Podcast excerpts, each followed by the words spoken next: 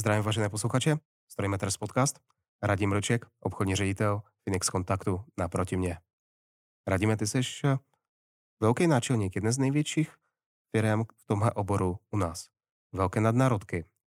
Cítíš se fakt jako ten průmyslový megafrajer? Jaký je tvůj vnitřní pocit? Uh, úplně ne, úplně ne. I, i z toho důvodu, že uh, já jsem v průmyslu, v českém průmyslu uh, teprve čtyři roky a uh, jak jsme se bavili předtím už, uh, tak uh, já vlastně ve svém životě jsem nikdy nešel do konkurenční firmy vůči té, kde jsem byl předtím. A tudíž jsem vystřídal už čtyři branže a já vždycky jsem překvapený a snažím se přinášet na druhou stranu něco nového z toho, co jsem se naučil v těch předchozích branžích. Takže rozhodně se necítím jako mega frajer v průmyslu. Takže můžeš porovnávat. Jak se odlišuje průmysl od jiných odvětví? Jednak obrovskou setrvačností, kterou si nikdo uh, mimo průmysl neumí vůbec představit. Uh, já, když jsem uh, vlastně už předchozí, předchozí branži, tam to bylo trošku podobné, v oblasti elektroniky pro vybavení budov, tak jsem dva týdny po nástupu byl na prezentaci u zákazníka a tři roky poté se podařilo získat zakázku.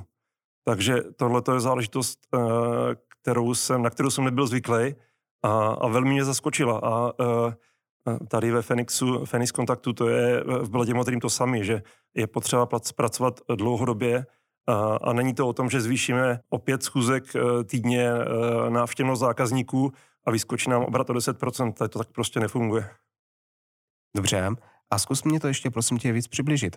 Já rozumím, vážení výrobní posluchači, vy už dobře víte, co Fenix dělá, ale přece jenom i posluchači z jiného oboru, co vlastně děláte? Ehm, děláme řešení a komponenty pro eh, elektrotechniku a vzhledem k tomu, že těch, eh, těch eh, položek, který vyrábíme, vyvíjíme a vyrábíme, Eh, se pohybuje mezi 60 a 100 tisíci eh, položek, eh, typů položek, tak je ta to škála poměrně široká. Na tom horním konci jsou to PLC řízení a, na tom, řekněme, dolním konci jsou to konektory pro desky tištěných spojů a všechno to, co je mezi tím, tak to děláme. Vezmu horní konec. Mm-hmm. Prodej mě vaše PLCčko. Prodej mě vaše PLCčko. Uh, to je úplně jednoduchá záležitost. protože, uh, protože je to PLC, který je na uh, otevřené platformě, na druhou stranu není natolik otevřená, uh, nebo tak, je to záležitost, kdy uh, my tam do té otevřené platformy předpřipravíme, řekněme, pomůcky, které umožňují velice jednoduše programovat v několika různých programovacích jazycích. Takže eh, když máš eh, v dnešní době nedostatek programátorů eh, a je třeba pět programátorů, každý má oblíbený jiný, jiný prostředí, jiný jazyk, tak bez problému každý si může tu svou část napsat v tom svým jazyce, dá se to dohromady vlastně do toho PLCčka a program běží jako, jako celek v reálném čase. Takže asi tolik bych řekl, to je asi ten způsob prodeje. Nevím, jestli ty nejsi úplně elektrotechnik, takže nevím, jestli jsem to vysvětlil dostatečně dobře. Mám pocit, že tě chápu. To znamená, že v podstatě v okamžiku, kdy od tebe vezmu jeden kus tvojí nabídky, tak to neznamená, že se na tobě závisí a musím od tebe brát každý kus tvojí nabídky. Můžu kombinovat jednotlivé dodavatele a bude to fungovat. Přesně tak. My se nebojíme konkurence. Uh, takže uh, to neděláme tak, že kdo si od nás vezme PLC, tak si od nás musí vzít uh, téměř výhradně všechen zbytek celého projektu. Může si vybrat. My samozřejmě jsme velice rádi, pokud můžeme pomoct v řešení, protože mnohdy ti projektanti třeba nemusí vědět, co všechno je za novinky a vzhledem k tomu, že my každý rok investujeme, teď jsem to nedávno přepočítával, 4 miliardy, miliardy korun každý rok uh, výzkum, do, uh, výzkum a vývoj uh, a máme několik stovek nový, novinek a on ti projektanti to nemusí vědět úplně všechno. Takže když se na nás někdo obrátí, abychom mu pomohli s nějakým vylepšením, s nějakým projektem, tak možná můžeme vymyslet řešení, který bude menší prostorově do rozvaděče, bude toho umět víc a třeba to může být i levnější. 4 miliardy korun každý rok? Každý rok. To je snad rozpočet e, nějakého úřadu, nebo to je obrovská částka?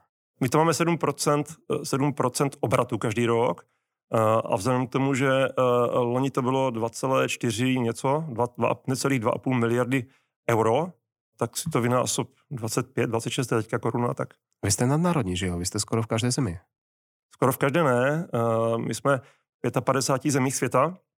Dobře, tak skoro v každé, která má nějakou výrobu.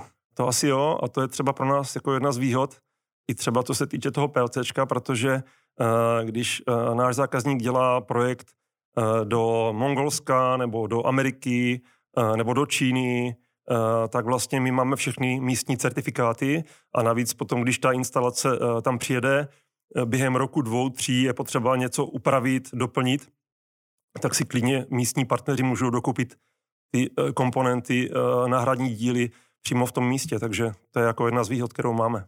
Rozumím. Radíme, já vás mám strašně moc spojené s elektromobilitou. Dobře, hlavně protože sleduju tvůj linky na ty tam furt tlačíš. Nejsem na to žádný, ale absolutně žádný odborník. Moje autorita spočívá v tom, že jsem se minulý týden zapsal do autoškoly. Tak daleko z 30 let jsem. Moc děkuju. A ovšem, jako absolutní like bych rád porozuměl, proč do té elektromobility vůbec jdeme, proč to tak tlačíme. Mám pocit, že ta auta jako jezdí normálně, fungují, dojedou z bodu A do bodu B, zdají se být relativně spolehlivá, relativně bezpečná, už dokonce relativně ekologická a to je jako hrozný porod eh, najednou změnit eh, celý princip eh, toho, jak jezdíme. Já bych se dotkl toho jednoho slova, který řekl a občas na to upozorňují vlastně moje kontakty z LinkedInu ty tu elektromobilitu tlačíš, jo? tak uh, já spíš se snažím uh, ukazovat i taková, jaká je. A vlastně je tam spousta vlastně misionářů, kteří prostě vědí, jaká je jediná pravá víra a můžou působit vlastně i poměrně arrogantně vůči, řekněme, většinové populaci, která zatím si neumí představit, co všechno v elektromobilitě je. A, a já jsem si tím eh, přerodem vlastně prošel, protože jsem dlouhý roky jezdil dýzlem a, eh, a až teprve nedávno jsem eh, vyzkoušel hybrida. Ve firmě máme jeden elektromobil, kterým teď právě objíždím republiku. A, když to člověk vyzkouší, tak jako pro mě se to stalo taková jako záležitost, kdy chci ukazovat taká, taková, jaká je ta elektromobilita. Jo? Že to není o tom, že bych chtěl všem tady to natlačit, ať se jim to líbí nebo ne. Já se spíš snažím ukazovat, co eh, je na ní dobrýho, eh, proč se mně líbí a co tam vidím do budoucna. Takže... Prosím, buď konkrétní. Ty z pravidla přece jednáš s většíma firmama a otázka větší firmy zní, dobře, rozumíme, zachraňujeme planetu, OK. A vyplatí se to? Uh, otázka je, co to znamená vyplatí se to. No? Otázka je, eh, jestli se dá eh, budoucnost, budoucnost eh, planety, budoucnost našich dětí. Možná to bude znít trošku jakoby příliš jakoby vágně a příliš nadneseně, ale jestli se dá zaplatit nebo nějakým způsobem monetizovat. A já si myslím, že podstatný je, jak, jak bude životní prostředí vypadat prostě za desítky let. A to je ten důvod. Takže v konečném důsledku vyplatí. Teď to možná nemusí úplně pro všechny tak být vidět, ale vyplatí. A pokud se toho chci účastnit, co to pro mě znamená jako typickou firmu, která, řekněme, má 50 firmních vozů? Co teď? Já si myslím, že, a to tam taky občas na, na LinkedIn občas píšu, že to není o tom, že teď najednou 7 milionů spalovacích automobilů v České republice odevzdá klíčky, vezme si elektromobily a vyrazí. Eh, to tak zdaleka nebude a eh, výhled, který, eh, no výhledy, které jsou a jsou realistické, tak mluví během pěti až deseti let o třeba půl milionu elektromobilů z těch sedmi milionů aut celkem. Takže milovníci, milovníci silných motorů, které jsou hodně slyšet, se nemusí jako děsit, si myslím.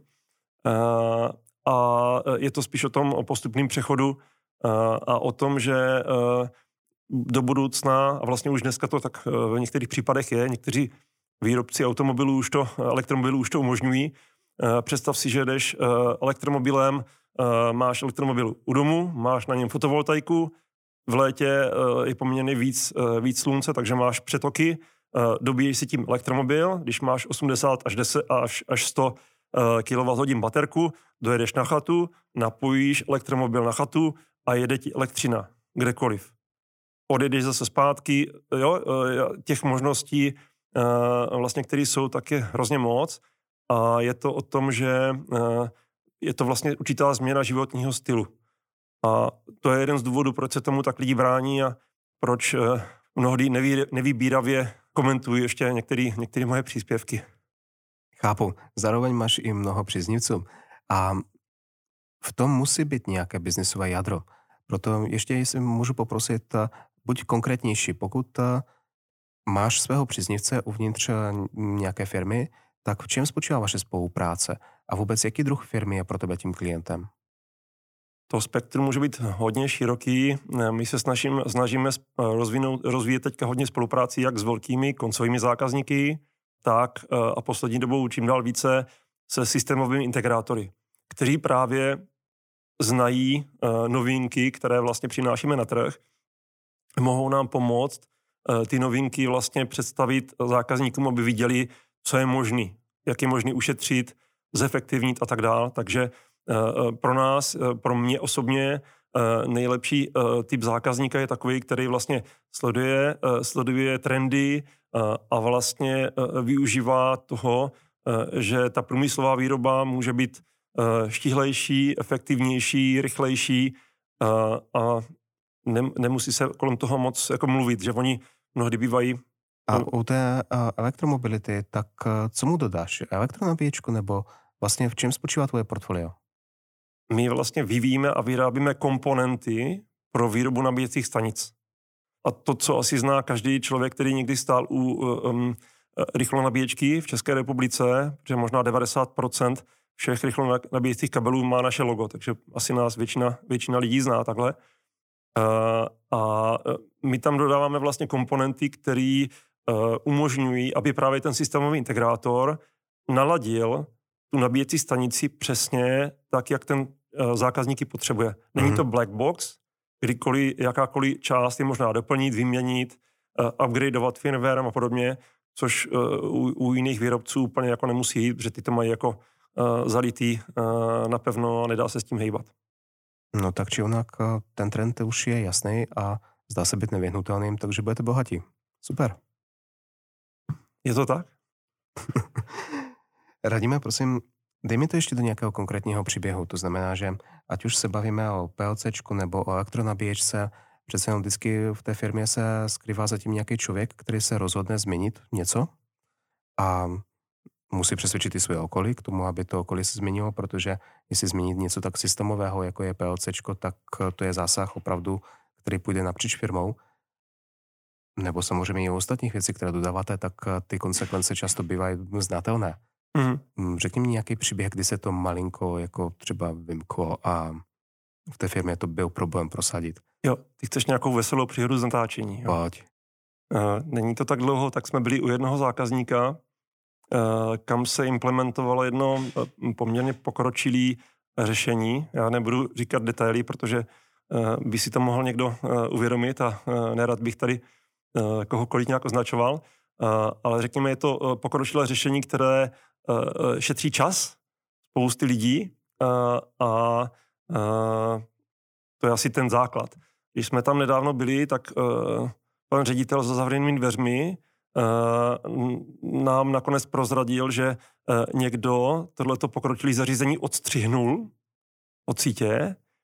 Uh, a když jsme se zděšeně ptali proč, tak řekl, že to prostě udělali chlapi, protože oni vlastně by neměli práci, Eh, a že je potřeba, aby vlastně po tom kafičku eh, v těch deset obešli vlastně veškerý, eh, veškerý místa, které je potřeba zkontrolovat to fyzicky. Jo. A když to bylo automaticky, automaticky řešený, tak vlastně oni by neměli práci. A takže ani proti tomu vedení jako nebojovalo, takže poměrně velká investice, která tam šla, tak teďka vlastně vysí a je odstřihnutá od, od od sítě. Tak to je taková veselá příroda natáčení. Nevím, jestli je veselá nebo smutná, ale... No ty kráso, to je hukot. Ale my nesmíme ani naznačovat, o co se jedná. Dobře, tak uh, zkusím ještě se na to podívat systémově. Uh-huh. Jak to udělat správně, aby ta firma tu změnu akceptovala a aby opravdu té firmě prospěla? Já si myslím, že je důležitý do detailu mluvit o tom, vlastně, jaký jsou cíle té firmy. Jo, eh, kam směřují, eh, čeho chtějí dosáhnout vlastně. A proto právě jsem mluvil o těch řešeních, kdy vlastně jsme zjistili, že občas se na nás zákazník obrací a řekne nám v pěti bodech, jaký řešení chce. A když se vlastně s ním potom bavíme a otevřeme mu další možnosti, tak si uvědomí, že vlastně může zainvestovat teďka o maličko víc, ale za tři, čtyři, pět let nebude muset celý systém měnit. Protože tam jsou určitý trendy, které vlastně už dneska se dají vysledovat takže se snažíme jakoby eh, jim pomáhat eh, vidět eh, všechny ty novinky, které, které vlastně výmožnosti, které na ten na trh přichází. Můžeš mi říct typický příklad? To znamená, že pokud se podíváš za ty čtyři roky zpětně, typický příklad nějaké firmy, kde jste opravdu prosadili velkou revoluci, velký krok dopředu. Já jména firm ne, nemůžu, ne, nebudu zmiňovat, ale samozřejmě těch firm je celá řada Um, a my jsme vlastně slavili před dvěma lety, tuším 25 let v České republice a celosvětově budeme uh, za dva roky slavit 100 let uh, v elektrotechnice, takže uh, určitě celosvětově ten dopad je, naší firmy je poměrně velký, ale konkrétní příběhy konkrétních firm, jak jsem řekl, my nesmíme ani naznačovat. Rozumím. A já smím spovídat. Takže Zkusím se přece jenom zeptat typicky, čím ta spolupráce začíná a typicky nakonec, co v rámci té spolupráce hraje největší úlohu. Mm-hmm.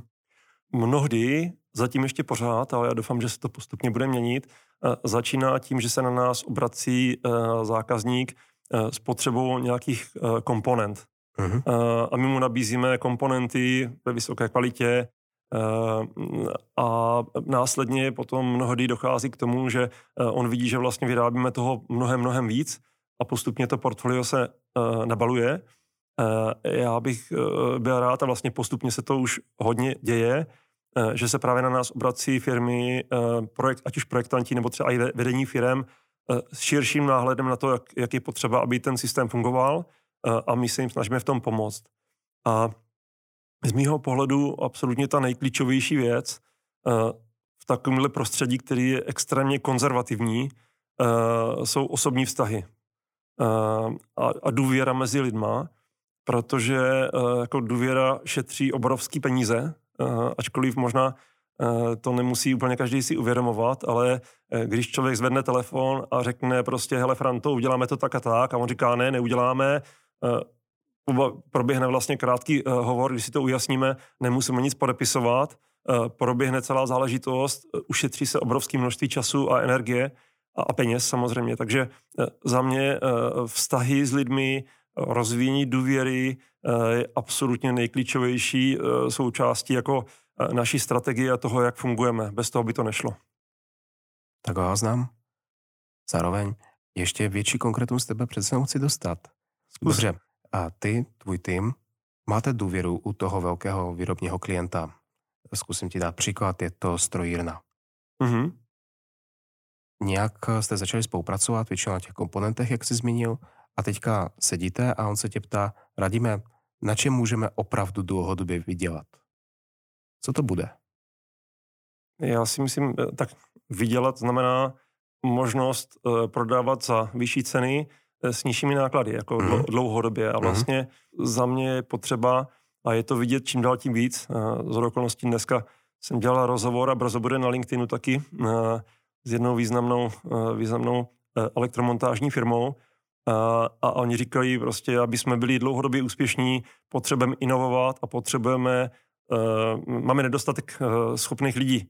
Že automatizace, zjednodušení záležitostí, eh, propojení softwaru, který eh, umožní to, že si tam stoupne, nechci říct kdokoliv eh, k tomu stroji, ale řekněme i méně kvalifikovaná síla, tak aby vlastně byli schopni tu kvalitu přinášet bez toho, že by měli obavy o to, že jim odejdou nejšikovnější lidi a oni pak budou mít potíže s kvalitou.